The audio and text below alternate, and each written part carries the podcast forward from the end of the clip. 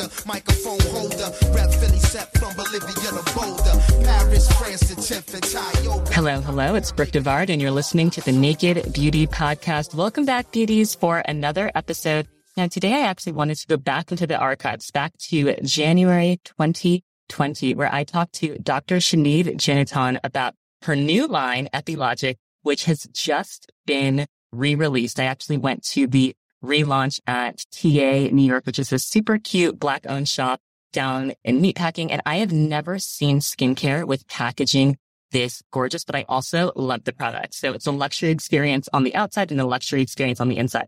And I also have to say, I love hearing from doctors, people who have dedicated their entire life to studying skin and the face, talk about skincare and the formulation and the ingredients. I think that is just so needed in this world where people are just kind of slapping their name on a product these days. Now, we also get into deep discussion about fillers and Botox and things like microneedling and all of the upgrades to your face that go beyond skincare and some of the things to watch out for as you're thinking about it. Like, my whole thing is always like, I don't want to start doing all of this stuff to my face and then I start looking weird, or I have to just pay to maintain it all the time. She breaks all of that down so beautifully, and it's a really great conversation. I had so much fun, and I wanted to bring it back for all of you who may have, one, listened to it and forgotten some of the fun facts, or two, haven't heard it yet. So I hope you enjoy this episode. Thank you all so much for listening. Please take the time to rate and review the podcast. It really does help me so much, and it helps other people find the podcast. I so appreciate you all. Let's get into the episode. Listen, you'll know real when you get it. It will say eBay Authenticity Guarantee, and you'll feel it.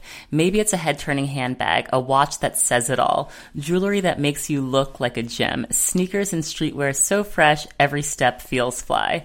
When it comes to style and luxury, eBay gets it. They're making sure the things that you love are checked by experts. Not just any experts, specialized experts.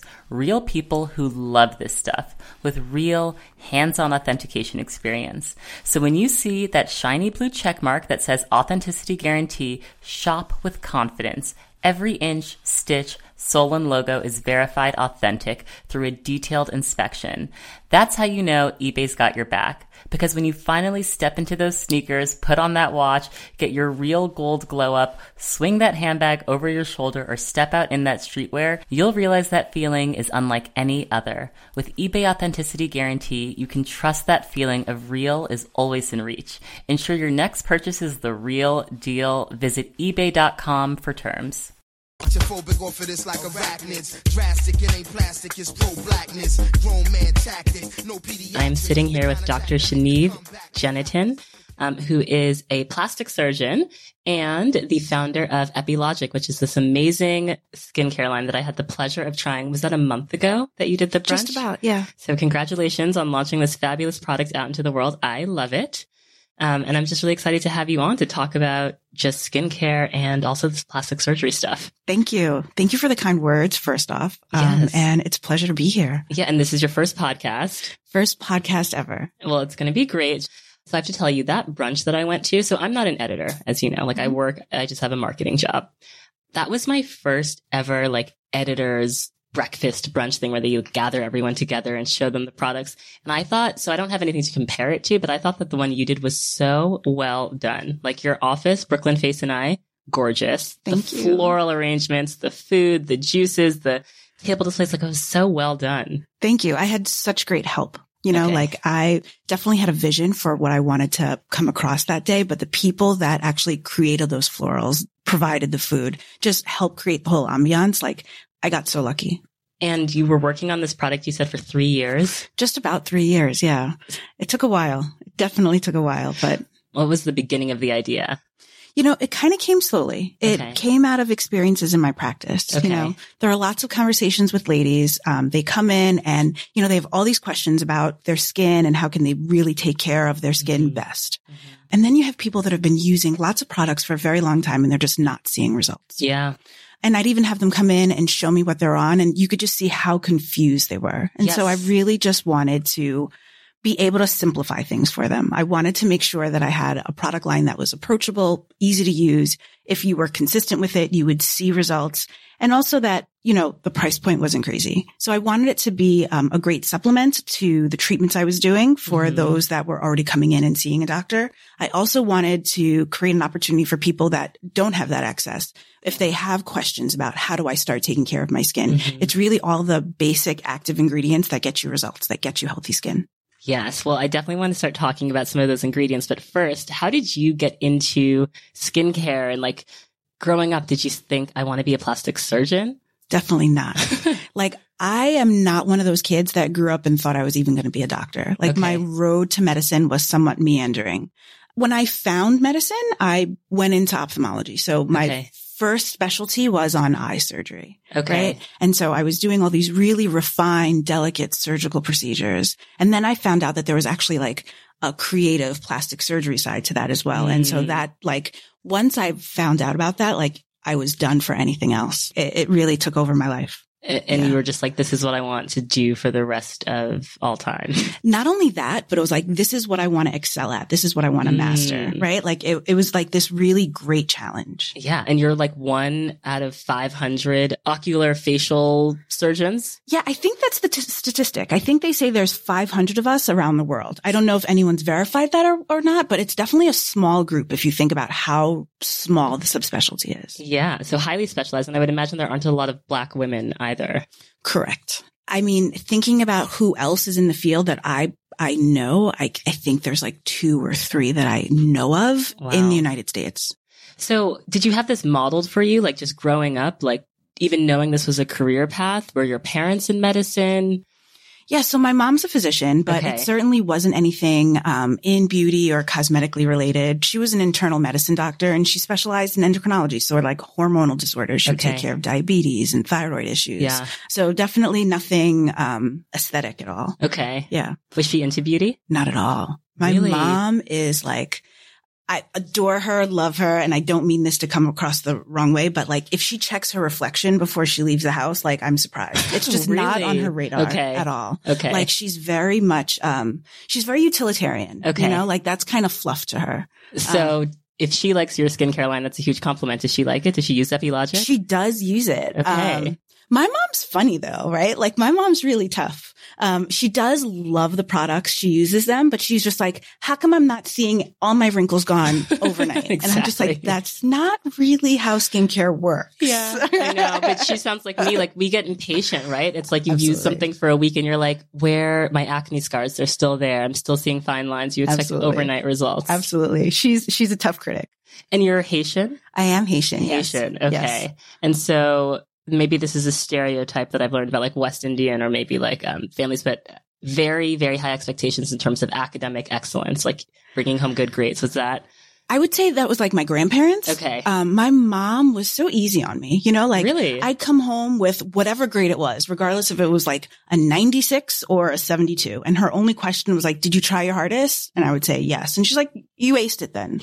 You know, the number doesn't matter. Oh, my mom was very cool with me about that sort of thing. I love that. I also was a good student, so she didn't have to like chase after me, you know? Yeah. But there was definitely no pressure. That's great. On the other hand, my grandparents, tough. You know, if I came home with the 96, my grandfather was like, you left 4 points somewhere. You need to go find them before you come back home. Yeah. And were you into beauty growing up?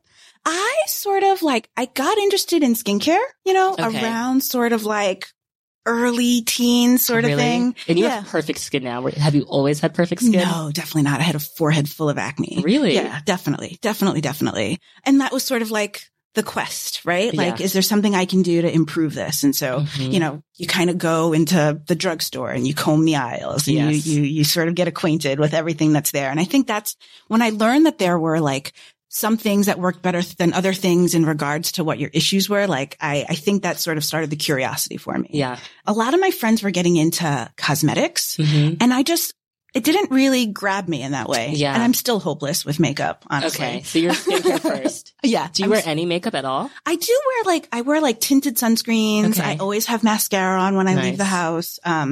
Every once in a while I'll put on like a little bit of color on my cheeks if I feel like I look sallow. Yeah. But that's really all I do. That's a testament to having great skin. Thank you. Are there lots of patients that you work with that you see over time they wear less and less makeup because their skin's improved so much, or you've done something to them that makes them feel like, okay, I don't need to have foundation or concealer? Yeah, it's a conversation we have, right? The idea is cosmetics should be a choice, not a necessity, right? You put it on because you want to look, not because you feel like you have something that you have to cover up. Right, right. I love that distinction. I want to talk to you about eye creams because I feel like there are so many eye creams on the market. You specialize in this area. And I've always had dark circles and fine lines. So it's something I'm always like looking for the best eye cream. And eye creams range from like $14 all the way up to, I was just looking at Amore Pacific. They have an eye cream that's $260. The eye cream you have in EpiLogic, I haven't tried it. It looks great. It seems like reasonably priced, but I think I want to talk about two things. One, what can an eye cream really do in terms of changing the skin around your eyes? And two, as you're buying eye creams, what are the things that you should be looking for? Love it. Love it. Love it. Love it. First and foremost, no eye cream is ever going to get rid of bags. So if you're ever reading a label and it says something about that, like that is such a falsehood. That is deceptive marketing. What about depuffing? So I think for depuffing, the action of your hands applying the eye cream is probably more useful. Like getting the blood circulating. Correct. Okay. Than the actual thing you're applying topically. Wow. Right? Maybe a little bit of caffeine can slightly kind of get a little bit of congestion out of the eye area. But besides that, you're not going to affect big change with something applied topically. That's so interesting. And it also validates my cold spoon. I keep like spoons in the freezer and like if I, and I'll just like rub it around that area and I see a huge difference. Absolutely. Right. Okay. That cold will help. You just want to like clamp down the blood vessels so that they're not leaky. They're not like contributing to like a puffy look. Okay. But, nothing's really great. Because if you think about it, those changes are happening below the level of the skin. So how is something that you're just applying on the skin surface supposed to act so deeply? Right. And so it's happening what at the level of the veins, or what causes dark circles? So dark circles are kind of a tricky thing to unravel, right? Because there's so many different causes. First off, like some people just genetically have dark circles and it has to do with like their bony configuration, right? Okay. It has to do with sort of how close to the rim of the bones underneath that your skin is, right? Some people have dark circles just because they're kind of hollow in that area, right? And so you're casting a shadow, so it looks kind of dark, right? I see. It's not even necessarily that your skin is darker. It's a shadow that's being reflected. Interesting. Right? So that's why people really love fillers underneath the eye because if you can kind of tent up where that little shadow is being cast, then it's just not going to be as dark. Right. Right. Other things you'll see, like we just mentioned, like if the blood is kind of stagnant under there, if you have poor circulation, it's just going to look kind of dusky. Right. Is that why if you don't get a lot of sleep or you're not feeling well, your dark circles are worse? Absolutely. Because things aren't flowing. Absolutely. So does drinking more water help with dark circles? Sort of. A tiny bit. Does it, as someone who does this professionally, the amount of times that people say like drinking water is my number one skincare tip, do you feel like that's a falsehood? I think if you're expecting magic to happen from drinking water, it's all about setting expectations. If you're dehydrated, you're going to look terrible, right? But as long as you have a normal level of hydration, I don't think drinking an extra amount of water is going to get you any more of a beauty benefit. Right.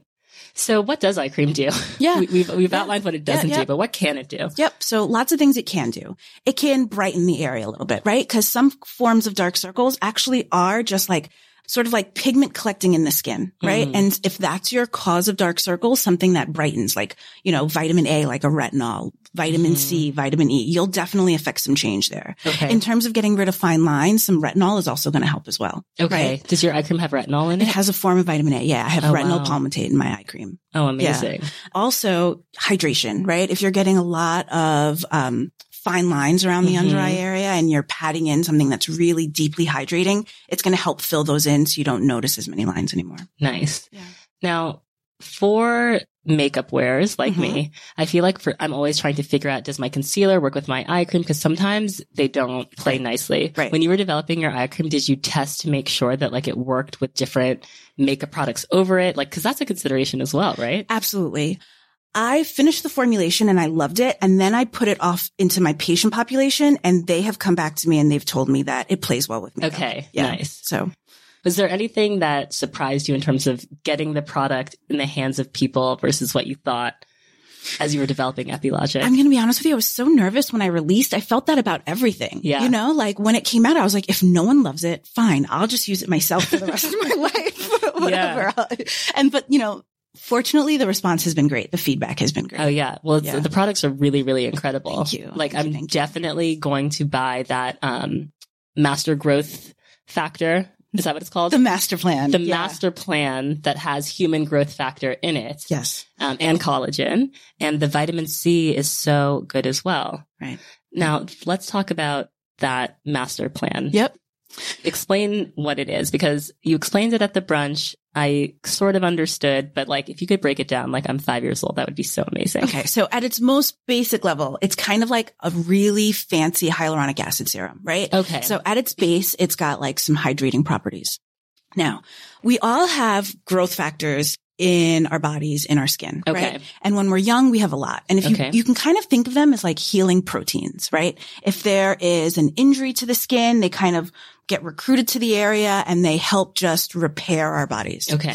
This is sort of why microneedling treatments have become all the rage. Because which I just did, and it was... Did you love it? Well, I feel like I was misled because people were like, oh, it's a quick, very down... like, I was in so much pain. Oh, maybe no. It's because I just have a very low pain threshold. It was with an Intracel machine. Are you familiar with that? I am. Yeah. So for me, it was very intense. Right. I'm trying to think of, I've never done laser, so I don't have that to compare it to. I've done microblading for my eyebrows, which was very painful.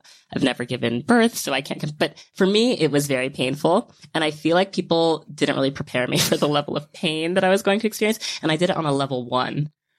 Did you get numbed? I got numbed. I numbed for an hour because begged. And I think that there was nothing wrong with the way that it was done. Like, I think they did an amazing job. I think it's just me being a baby. Right. And also, like, I think a lot of times people will talk about like, oh, I did a chemical peel. It was great. And like, yes, the results are great, but like, I feel like a lot of times people don't talk about like the nitty gritty, like the less comfortable parts of it. But it's now been a week and I feel like my skin does look better. Like your skin glows. I feel like it was gorgeous. Yeah. Thank you. I feel like it was an effective treatment. I don't know if I would be willing to do like that level of, because you have to do it continually. Right. So yeah, I don't really have an answer. Honestly, I've not heard of that much pain. Okay. Maybe I'm just a baby. No. But there are lots of things that can influence the amount of pain you feel on a particular procedure. So, true. Right? Especially, someone asked me if I was like around my period, and that was like a huge tip for me. And I think it was very close to it. And now I'm going to realize that like if I ever do anything like that again, I can't do it near my cycle. Right. That's. Now that you have that sort of in your mind, you can use that plan to accordingly. Hopefully not deter you from trying it again. Yes. Okay. So, but those growth factors that are in the skin are activated with things like microneedling. Right. So that's a lot of why you see that really beautiful result with microneedling. Mm-hmm. So my thought process was, if we didn't have to go to the doctor's office to necessarily get a boost in growth factors on our skin, how amazing would that be? Yeah. Hence the master plan. Got it. Yes. Got it. Because a lot of your products are multitasking as well. So like CoQ10 comes up a lot, which is it kind of protects your skin from environmental damage. Exactly. It's an antioxidant. Yeah. I love the toner. Even Balance. I love that product. And it has CoQ10 in it, does. Right? Yes. So it's CoQ10, aloe, hyaluronic acid. Essentially, a lot of people think of toners as kind of astringents. Yeah. And this is not that kind. If anything, it's really like hydrating and plumping and lovely, and it kind of preps your skin for the rest of your routine. I use it more like an essence. Yes, exactly. Yeah. Yes. Yeah. That was the intention. And as you're developing your products, are you thinking, okay, this is for people with dry skin, oily skin, combination skin, or are you thinking this is really for every skin type? You know, it's tough to say that something is for everyone, but I tried my best to make the products really well balanced so that they'd be suitable for a large number of skin types. Okay. That being said, my moisturizer, the total package, is very, very, very rich. Oh, so good for winter. Yes. Like, I have oily skin, so I can't reach for it during like the more temperate seasons, but come winter, like, it's my savior. Yes. You know? That's the only product that I would say is a little bit of a departure from the rest, in that like, if you do run a little bit more oily, you may not reach for it as often, but the rest of the products are really meant to be palatable for most skin types. That's great. Well, I have very dry skin, so I'm like forever trying to get moisture back in, which is why I love that so many of your products have hyaluronic acid, because I feel like I didn't understand the role of hyaluronic acid until recently. Like, it's so big for just like trapping moisture in the skin, right? Exactly. So it's a magnet for moisture. They say that it can absorb like 1,000 times its weight in moisture. And so when you put it on, especially when your skin is already a little damp, mm-hmm. that's when you'll see the magic. It just kind of plumps and makes your skin look dewy and healthy. Yes. Yeah. So as you are treating patients for procedures, what do you call like fillers and Botox? What genre is that in? Like cosmetic procedure? Yeah. So what do you think the balance is between skincare and then these kind of more invasive procedures? Right. So it's tough. I think it depends on when you get started. Okay. Right. Because I'll put myself out there. I started getting injectable treatments when I was 25. Okay, and wow. I've never gone and done a lot of anything all at once. 25 is really young, no? Mm-hmm. Yeah. I did. Wow. I started young. And what did you do? Like Botox mm-hmm. or? I got Botox, yeah. Well, you look really young now. I don't know how old you are now, but you look really young. Thank you. A lot of people say if you do the Botox before the wrinkles form, they never have a chance to form. Was that your thinking? Something like that. Well, honestly, it was curiosity. I was like, what's this about? Can it really make me look better? And then I did it and I loved it. And so I just kept up with it. Okay. I'm a big fan of doing little treatments, nothing all at once. I don't really like stacking a lot of treatments all at once. Okay. I feel like you just do a little sprinkle here, a little sprinkle there. Okay. And it keeps you looking the most natural moving forward. Yes. That being said, if someone is coming to me initially in their 50s or their 60s, we might have to stack a couple of treatments just to get started. Okay. And then we can kind of go into a maintenance phase. Got it. Well, I do think that some of these treatments make such a big difference. Like I know I was telling you, I've done Restylane in like my eye hollows, mm-hmm. and I did that a while ago now, but I was so shocked at what a huge difference it made. And I was just buying eye cream thinking like, oh, this is going to help. And it's just, there's no comparison. Like it was able to dramatically improve the hollowness under my eyes. And I looked much more like awake and refreshed. I actually really want to do it again. But do you find that people come to you trying to use skincare products to like treat wrinkles or treat a problem area, and then they get a treatment and they're like, oh, wow, this is a huge difference? Absolutely. I always kid with my patients that it's my job to keep them from the dark side. You know, yes, like, yes. They come in and, you know, they'll ask me what I think. And I'll be like, you know, I think we need to put a little filler here, a little Botox here. And then there's kind of a fever that happened. They're like, oh, my gosh. I didn't know I could look this good. What else do you think? And I'm just like, go home. Just enjoy what you just did. There's no need to like go off the deep end. Do you have to cut people off sometimes? Like, I can't do anything more. I do. I think for me, it's being proud of every result that leaves my office, mm-hmm. right? I never want to feel like I made someone look a little odd or we overdid something. Yes. So that is always really important with me. I'd rather always do a little less than kind of go overboard. Yes. Yeah. On your site, I love this. I wrote it down that you work with patients to rejuvenate and refine appearance while staying true to their natural character. Yeah. Which I love. I feel like that should be the goal of all plastic surgery. I mean, you would hope. Unfortunately, like different facial features come into style. Yes. Okay. Right? And so let's please talk about this. What have you seen become increasingly popular? I mean, obviously lips, right? Everyone wants like the hugely overinflated lips, and I can't be down with that, right? That's a little scary. Is your clientele mixed race, like white women, black women? Yes. And do you feel like these larger lips are something that more like Caucasian women want? Or are you finding it across the board? Definitely Caucasian women. Okay. Yeah. Yeah. I've never had a black woman come to me and say that they wanted their lips done. And I don't think I'm trying to imagine in my head, I don't think I've even seen a black woman with lip filler. Yeah. I'll be honest with you. I remember once mentioning to an older black woman that I thought she could do with a little bit of rebalancing in her lip, and she looked so offended. Like, I've treated so many things on this woman, and she's never like caught attitude with me for anything. And I mentioned the lips, and she looked at me like, you are crazy. That's so funny. That is so funny. So the lip fillers, and is it that they want lips that don't feel like they would fit their, like, when do you say like, this is too much? Is it like they bring in a picture of Kylie Jenner and you're like, what are you doing? Right. So for me, it's all about your features have to be in proportion with your face. Okay. Right. Like if you have a certain bone structure, if the size of your face and you have certain harmony, if you just throw like 2 syringes of lip filler, it's going to look bizarre. Yeah. Right. So really it's about just kind of keeping things proportionate. Yeah. What's another popular treatment that people want? So we had like a cheek moment, right? Like I feel the like cheekbones, where everyone wanted that. Yeah. And you do kind of have to talk people, you know, you've already got great cheeks. There's no need to have like your eyes and your cheek become one large block. I know. But, you know, so are you familiar with Bella Hadid? I am. So I think she's kind of become the poster child for what really good, because her face, she looks great, but yes, we also know what she used to look like. Correct. And she was beautiful then, but it's like a very clear, like, oh, like the fillers can change. And because she looks so beautiful now, I think a lot of people feel like, oh, I just want a little of this and that, and I'll look like her. I know. No, it's tricky.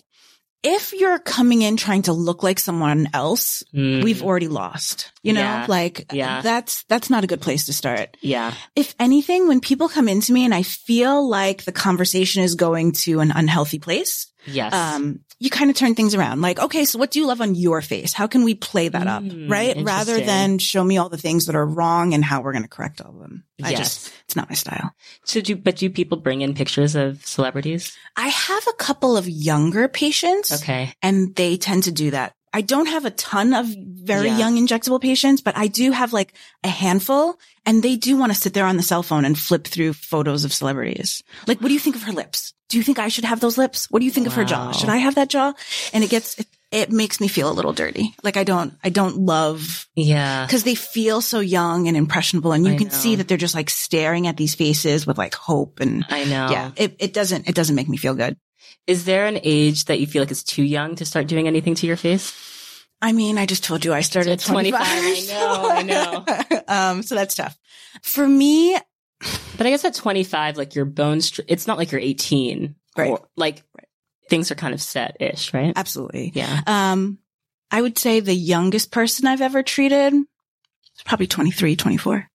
Okay. Yeah. Okay. I did have an 18-year-old come to me once for filler for under eye filler, and I didn't feel good about that, and I turned her away. Yeah. I think that's good, because there's also just, I'm not for or against plastic surgery. I'm for women making the choice to do what they want with their own faces. But I do think that if you begin to do it when you're too young, it could just kind of shift your self-perception in a way that may manifest in like unhealthy body image or facial image. I agree.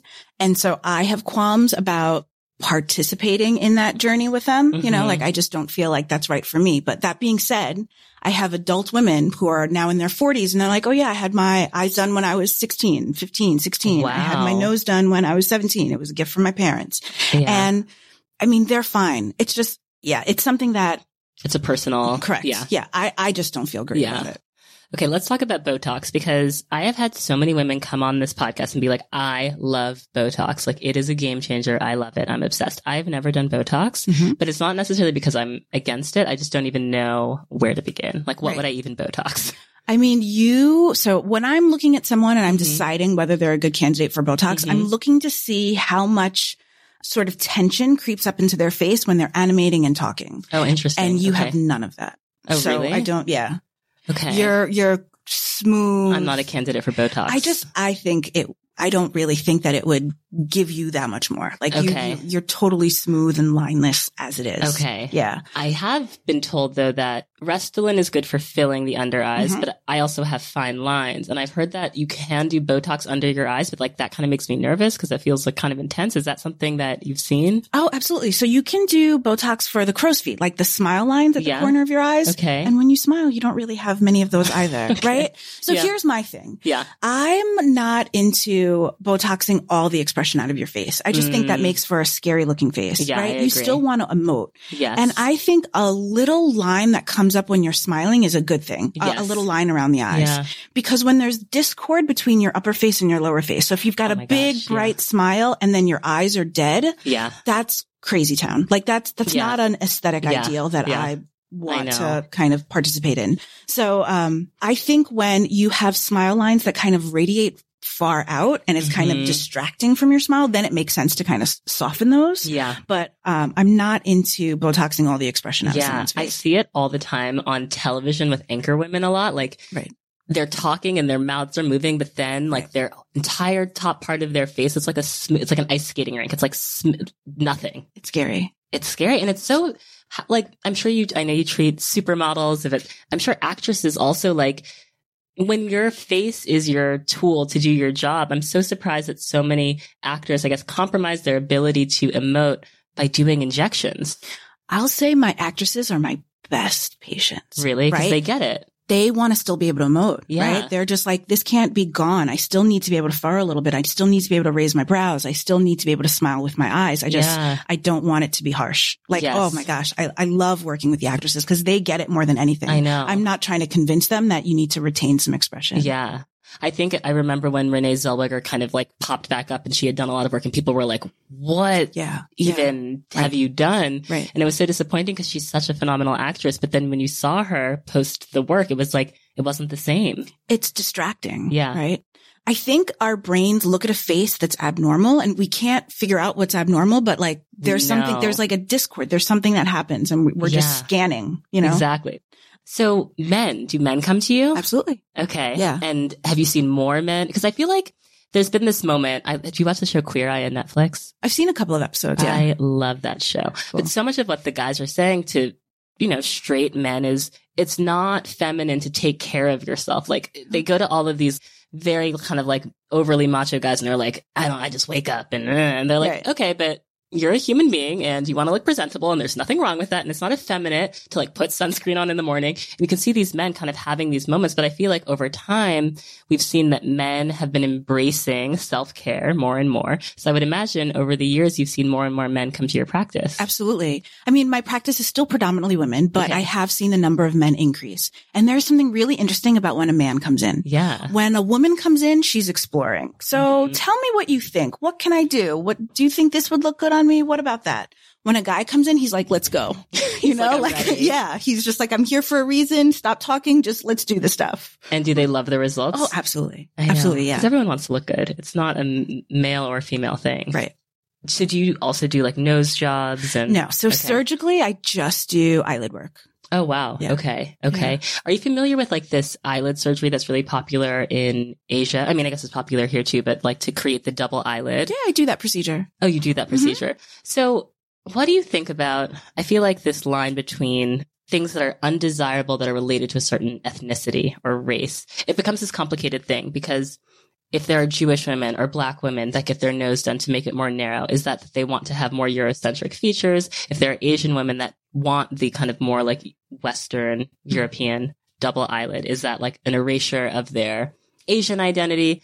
It's all very complicated. And I don't think I've like formed a full opinion on it. Cause again, I think people should be able to do whatever they want with their face. Absolutely. But does that creep into these conversations that you have? So first off, for these Asian patients that I'm treating for double eyelid surgery, they don't want to look Western. They literally just want that little space above their lashes so that they can apply cosmetic.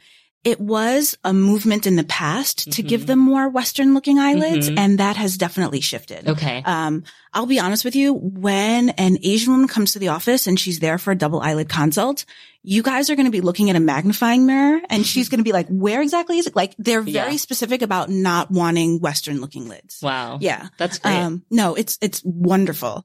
You have to show them to the millimeter that you're not going to alter the character of their eyes very much. So that's reassuring. Absolutely. Yeah. Yeah. And the other thing, it's like the reason why I have such complicated feelings about it is people will criticize Black women for maybe wanting to get a nose job to have a more like Western nose. But then if a white woman comes in and wants to get her lips enlarged, does she hate her whiteness and hate her white identity? Like, no, absolutely not. She just wants to have this certain look. And if a Black woman makes that same choice, it's somehow seen as like the self-hatred thing. So it's like, I don't know. I don't know if it feels totally fair. Oh, it's definitely not fair, right? There is a weird double standard that happens with seeking out procedures and sort of who gets a pass for what. Yeah. Yeah. Do you spend time on the West Coast? A little bit. Not a lot, to be honest with you. Every time I'm in LA, I see some of the wildest plastic surgery work I've ever seen in my life. And I kind of have this theory that some women rather look weird or strange than old. This is a conversation I also have with my patients. Yeah. I think it has become a marker of wealth, right? You want to look done. It's like having the fashionable bag. You want to communicate that to people around you. It's like a Birkin. Yes, exactly. Wow. That's so true. Yeah. It's scary. Yeah. It's so, but it's like, you don't look young you just look like there's some work done. So that would make sense. But do most people, as they get older, I guess you would say that they just want to look like the best version of themselves. They don't want to look younger, right? Yes. That's the easiest patient to work with. Yeah. Right? Yeah. Like I said, when someone is trying to alter their face to look like something else, that's tricky. Yeah. If anything, I love the patient where we can look at their old photos and look at how their face has been maturing and how their face is evolving and kind of stay true to their features and their character. That's the best. Yeah. Yeah. So for the cheek injectables that you said were a big trend, what exactly is happening when you do those? Are you injecting a filler into the cheekbones? Yep, absolutely. Okay. So what I love to do is I love to just trace the natural bony anatomy of a patient and just kind of augment it, right? Because as we get older, we lose some bone definition. We lose a little bit of the fat pad that kind of cushions the bone. Yeah. And so things can look a little deflated. Things can kind of start to descend. And so you just want to restore where things were before. Okay. Yeah. But do it with in moderation so that it doesn't look too unnatural. I would much rather go syringe by syringe. You know, you inject a little bit, you come back, we'll see how you look. I'm not going anywhere. Like we can always continue the journey, right? Yeah. It doesn't have to be a one visit and done. Yeah. And how do you suggest people like, you're obviously great and thoughtful and care about what you do, but I'm sure there are a lot of plastic surgeons that aren't as thoughtful or aren't as patient with the people that come to see them. And what is like the best way to really find someone in your area? I'm familiar with Real Self, which is like a... It's all advertising. That's right. It's like a paid thing. Yeah. So here's the thing. It's tough because there's the taboo and people aren't necessarily telling their friends about what they're getting done and who they're getting it done with. Mm-hmm. Right. But the best move is always a referral. Like you see someone, your friend has gotten a glow up and you're like, you look good. I can't pin my finger on what it is, but you're definitely looking better over the past couple of months. That's the friend to ask, like, who have you been seeing, you know? Yes. But unfortunately, not everyone is comfortable having that conversation. Yeah. Like, I'll have people leave my office and be like, you're my dirty little secret. Really? No one can know. Yeah, no, like, they don't want people to know. So, like, word of mouth is always going to be, you know, your best. The best. Yeah. So you have deep expertise in this area, but a lot of people that are doing fillers are just, like, what's the minimum qualification? You can kind of just be... There's none. I mean, you can be a physician's assistant. You can be a nurse. Yeah. Yeah. You don't have to be a doctor to do injectables. Right. Do you recommend that people check the qualifications of the person that they're going to? Absolutely. Yeah. Like I would say, make sure you're seeing a board certified physician, but honestly, they're like board certified pediatricians and OBGYNs doing injectables. Oh God. It's tough. I would say, first and foremost, you want to make sure that someone is board certified and in an aesthetic specialty, right? You want to see an oculoplastic surgeon, a dermatologist, a plastic surgeon, a facial plastic surgeon. That's where I would start. Yeah. And I would also say probably don't price hunt. This is not where you want the coupon. This is not, I'll be honest with you, not a lot of plastic surgeons who are getting great results and have steady returning clientele are offering specials. Right. And it's your face. Like, how many people come to you that have had bad work done somewhere else? All the time. Yeah, to fix it. I felt so bad for someone. She said that she went to an office and she had some cheek filler done and it was put in the wrong place. She looked a little awkward, to put it like mildly. And then I asked her to find out what was placed because sometimes we can melt it and they put in something that you can't solve. Oh my God. So she just kind of has to write it out for like a year and a half, 2 years. Oh my God. And then, I asked her to share with me the name of the person. I was curious, like who did this? And it was a family practice doctor. So he didn't even have expertise in this area. He just did it and clearly didn't know what he was doing. Correct. Scary. Yeah. When it comes to the actual stuff that you're injecting, there's like Restylane, there's Juvederm. What are the other kind of fillers and how do you recommend that people kind of choose what's best for them? So I would say rather the The names that you threw out, those are fillers, but those are like brand names of products, right? Okay. So I think rather than get caught up in the different products, because there are very many, you can kind of think about the categories of fillers, right? Yeah, what are the categories? So the big category is hyaluronic acid fillers. Okay. And all the ones you mentioned are, I'll just say HA, hyaluronic acid fillers. Okay. And those are great fillers for a newbie. If you've never had anything put in your face before, get a hyaluronic acid filler because if you don't love the results, it can be melted away, right? Yes. So filler regret is really rare, but it's lovely knowing that it's not permanent. It's not, you know, that you have an option in case you don't love the result. And also from what I understand from fillers, it's buildable, right? So you can do half of a syringe and then look at it and then be like, okay, I want a little bit more. And absolutely. Save do people save their syringes? I prefer not to. Some patients do ask me to. I just get really concerned about the possibility of infections. Yeah. I just don't like the idea of stuff sitting around. Yeah. I feel that. But yeah, so something that's kind of fun that I do with my patients is we'll do like half to 3/4 of the treatment, and then I'll let them see the results. And then with a little bit that's left in the syringe, we can kind of do some refining, right? Because you know your face best. And if you're like, oh my gosh, I would love a little bit more in this part of my cheek right here. That's always where I wanted to have a little bit more projection. Yeah. I can do it for you. Yeah. You know? Yeah. So I lay the foundation and I let the patient assist me in refining the result. Great. And cost approximately like per syringe? Depends on the product. I would say for most syringes, you're probably going to be in about the $800 to $900 range. And how long does that last? Depends on the part of the face, right? So like you mentioned that you had your under eyes treated some time back. It's gone. Under eyes are a really static area of the face, so you'll get longevity out of that, right? You'll get at least a year. Oh yeah, I definitely got a year. Yeah. But like lips, for example, lips are mobile. They move a lot, right? And so that product is going to get broken down faster. So lips might last you about 6 months or so. Yeah. Yeah. And are there people that have bad reactions to hyaluronic acid? Is it like a relatively safe thing to be injecting into your face? Yeah. It's part of our own bodies. Yeah. It's part of our own system. So you won't be allergic to the hyaluronic acid itself. Yeah. Once you start these things, I feel like it gets very tempting to like, well, not tempting. It's probably best to keep it up. Right. And then it just, I feel like, especially for women, like I'm thinking about like my hair, my nails, facials, I know. Working out. And then you add fillers and Botox and it's like the monthly bill starts to get quite high. It's true. It's true. So first thing is I think there's a misconception that if you start getting it, you have to continue getting it because your skin will stretch out.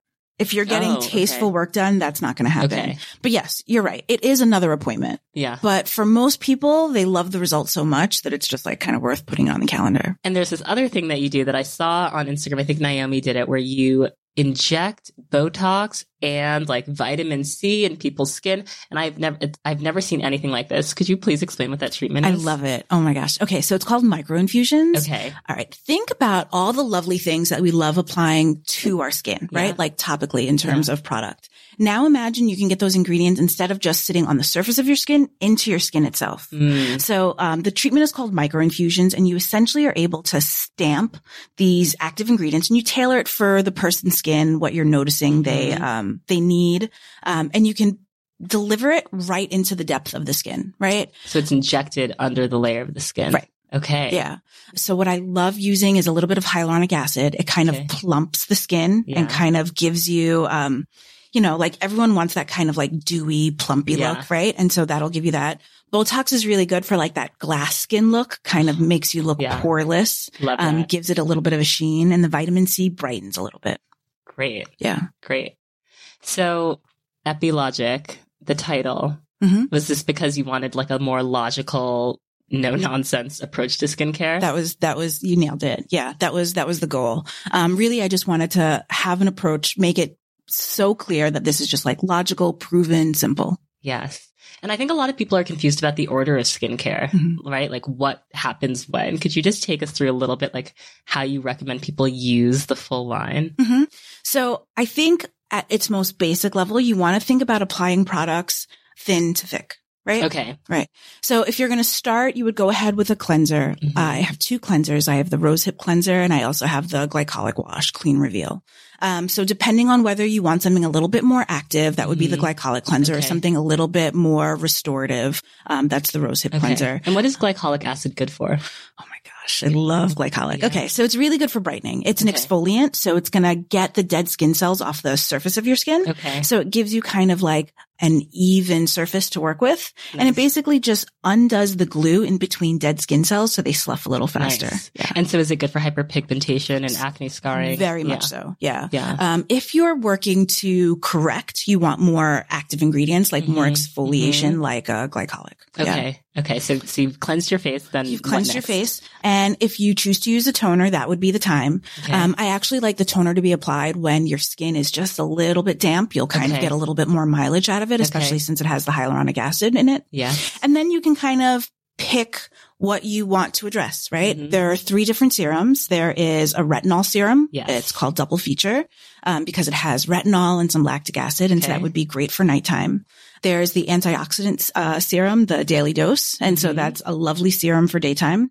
And then there's the Master Plan we talked about. So that's kind of like the hyaluronic acid serum with some growth factors in it. Nice. Okay. I do the Daily Dose and the Master Plan. Am I doing too much? Not at all. Okay. Not at all. Because I love layering the two. I feel like it's so lovely together. They really would be nice. And honestly, I've done this thing also where I've been using the Daily Dose and the Double Feature together. Oh, nice. Instead of using the antioxidant serum in the morning, I'll sometimes just put it under the retinol serum at night.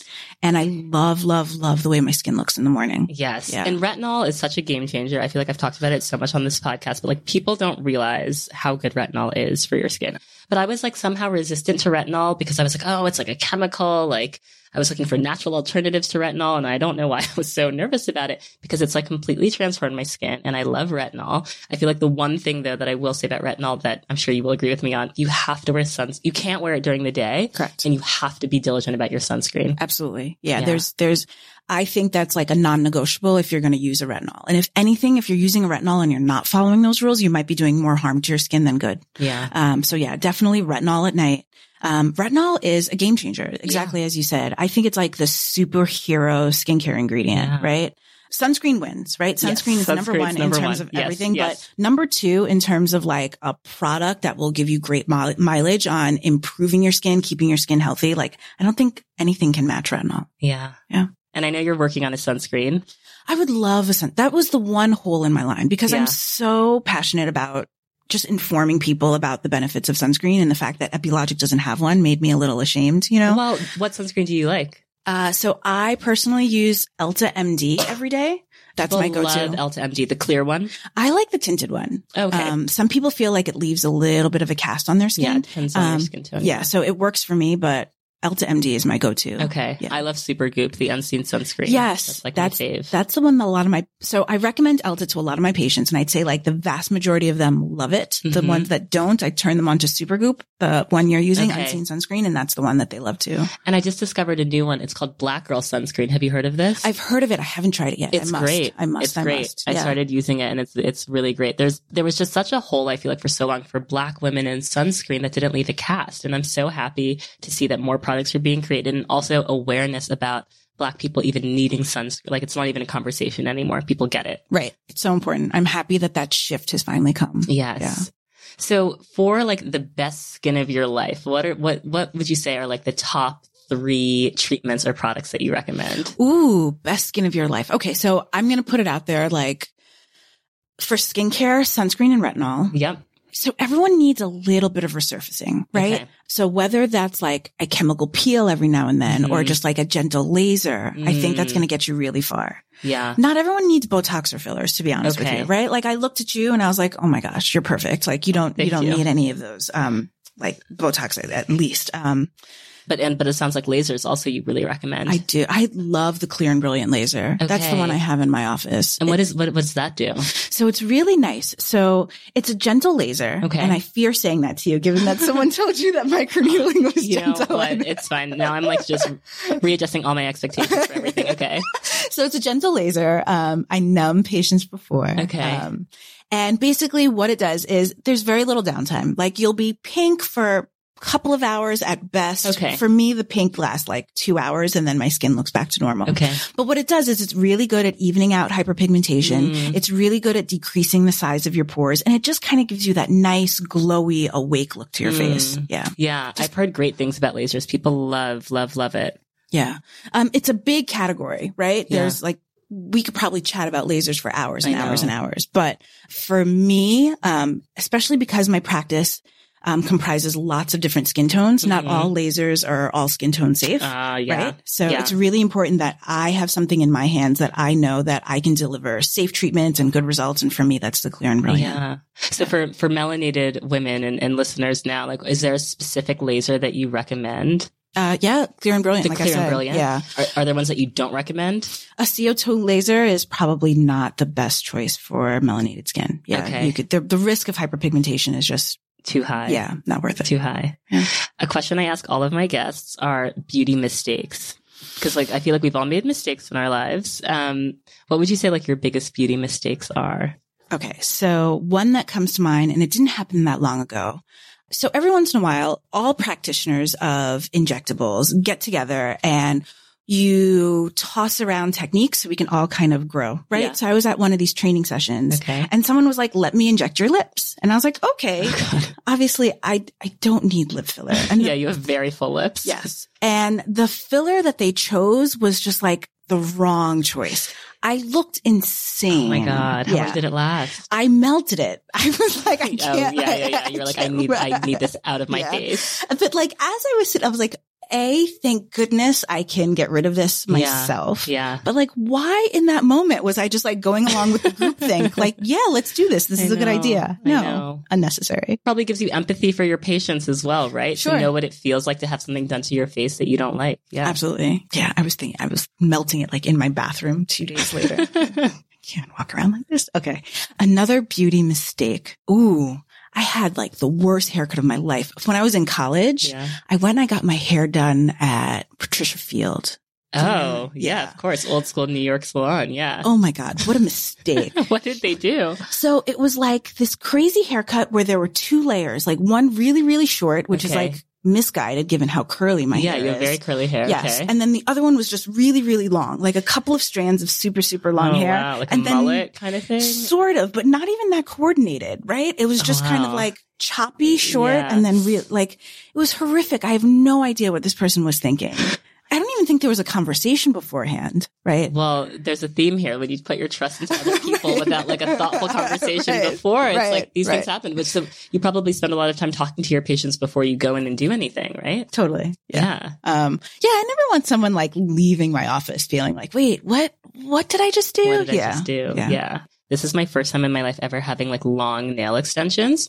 I'm not going to say it's a mistake, but I feel handicapped. Like I can't type the way that I normally type. I can't text the way I normally text. And I'm like, again, like no one tells you these things. Like it looks great in pictures, but I'm like it takes me like twice as long to text everything. I have to have my husband help me put on my necklaces. It's just like a whole new thing. And I'm like, you know, I just didn't know. When did you do them? A week and a half ago. Oh my gosh. At a great fab place, Vanity Projects on Christie Street. They do a great job, but I don't think I'll ever get nails this long again. Yeah. So when I did my microneedling treatment, I think I did it on like a Friday where I didn't have meetings in the afternoon.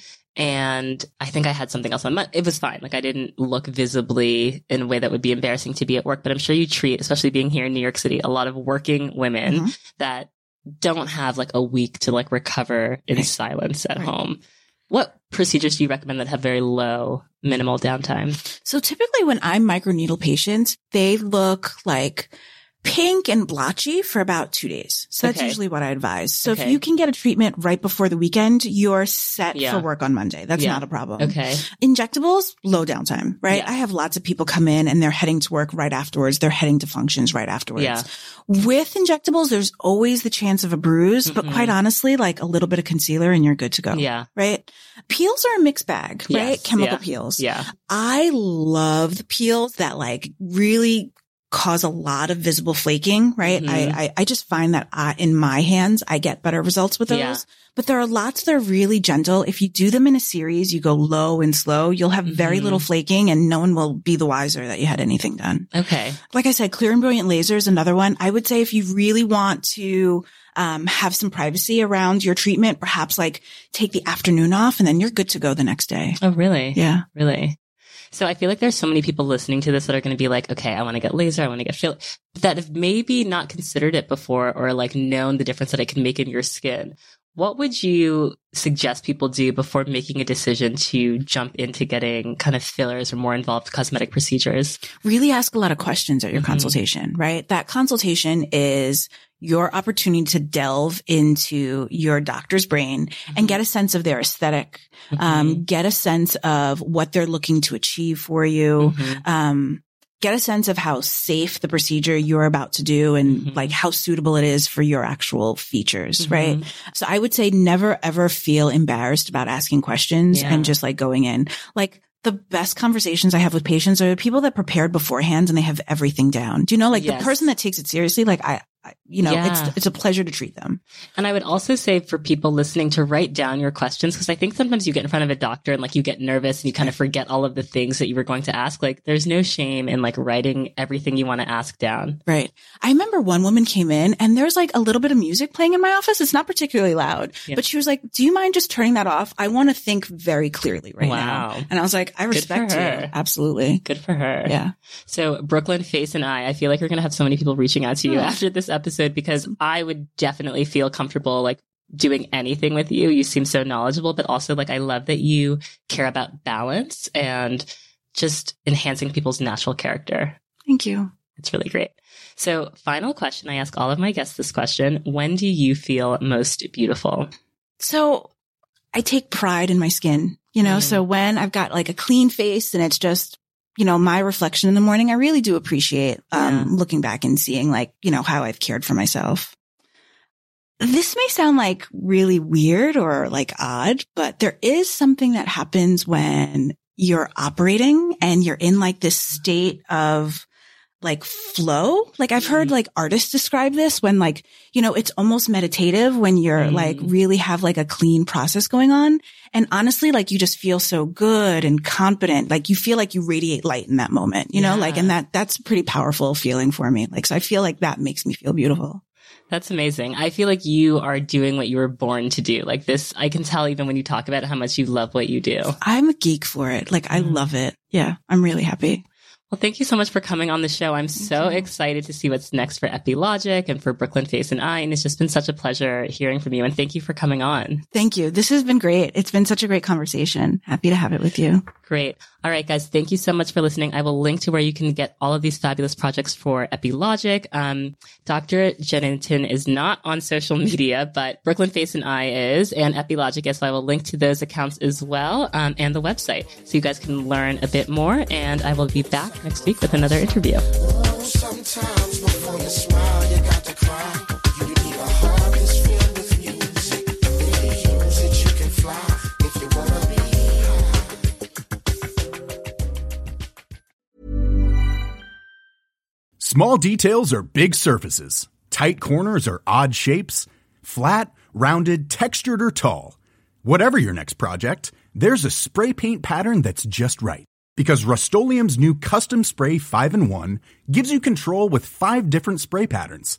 So you can tackle nooks, crannies, edges, and curves without worrying about drips, runs, uneven coverage, or anything else. Custom Spray 5-in-1. Only from Rust-Oleum.